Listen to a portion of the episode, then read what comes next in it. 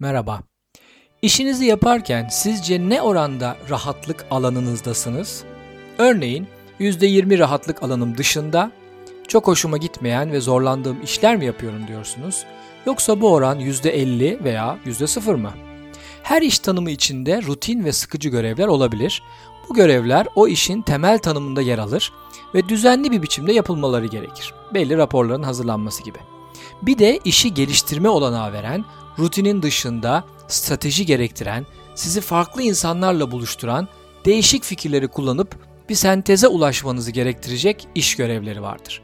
İşte bu son belirttiğim görevler azaldıkça çalışan bağlılığında azaldığını görüyoruz. Eğer bir çalışan %100 rahatlık alanımdayım, son derece rahatım diyorsa ve bunu o görevde geçirdiği zaman itibariyle veya görevin bilgi ve becerisinin altında olmasından dolayı söylüyorsa müdürünün bunun farkında olması, bununla ilgili çalışan ve müdür arasında bir gelişme, geliştirme diyaloğu kurulması gerekir.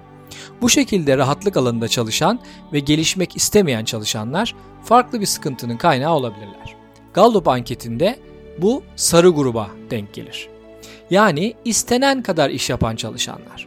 Bu ekibi yeniden canlandırmak ancak rahatlık alanlarının dışında görevler, projeler veya ek eylemlerle mümkün olabilir. Bu söylediğimin tersi de farklı sakıncalar içerir tabii ki. Rahatlık alanlarının büyük oranda dışında, dışında olan çalışanların sayısının fazla olması ekibi zorlar ve yapılması gerekeni de yapamayan bir duruma düşürebilir.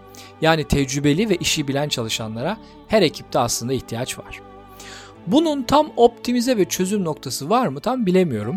Ama kariyerimdeki tecrübelerimden bir yeni görevi örneğin %70 oranında yapabilecek durumdaysam ve ilk aylarda bu kalan %30'u öğrenip gelişme noktasına gelebileceksem o görevde verimli olduğumu gözlemledim. Bir diğer uçta da yeni görevime %40 hazır olduğum bir durum oldu. Onda da 2 yıl çok çalıştım. Ancak %80'lere gelebildim. O da benim için yeterli olmadı. Çok da istemediğim bir senaryoyla devam etmek zorunda kaldım. Gözlemlerim eğer bir çalışan işini zorlanmadan neredeyse otomatik pilotta yapıyorsa önemli bir gelişim potansiyeli olabilir.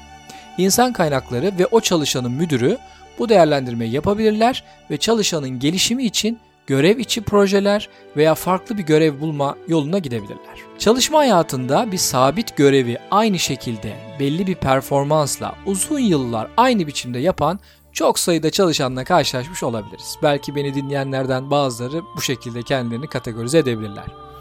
Çoğunlukla bu çalışanlar şirketin güvendiği, işi iyi bilen, belli kalıplar içinde düşünen ve kendini zorlamayan çalışanlar oluyorlar. Bağlılık anketinde yine genelde sarı alanda yer alıyorlar.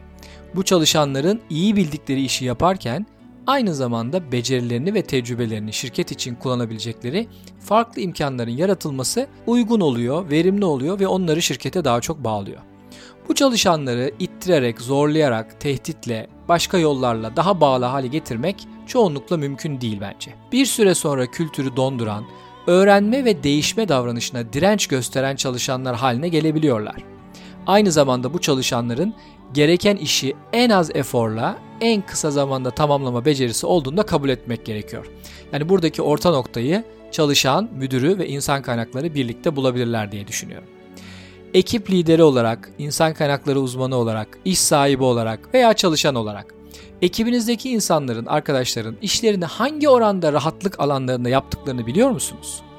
Her bir çalışanla, her bir çalışanınızla bu doğrultuda bir görüşme yapıldı mı, yapılıyor mu? Böyle bir e, alışkanlığınız var mı?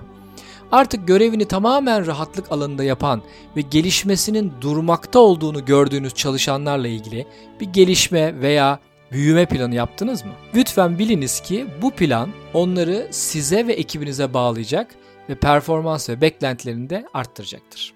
Görüşmek üzere.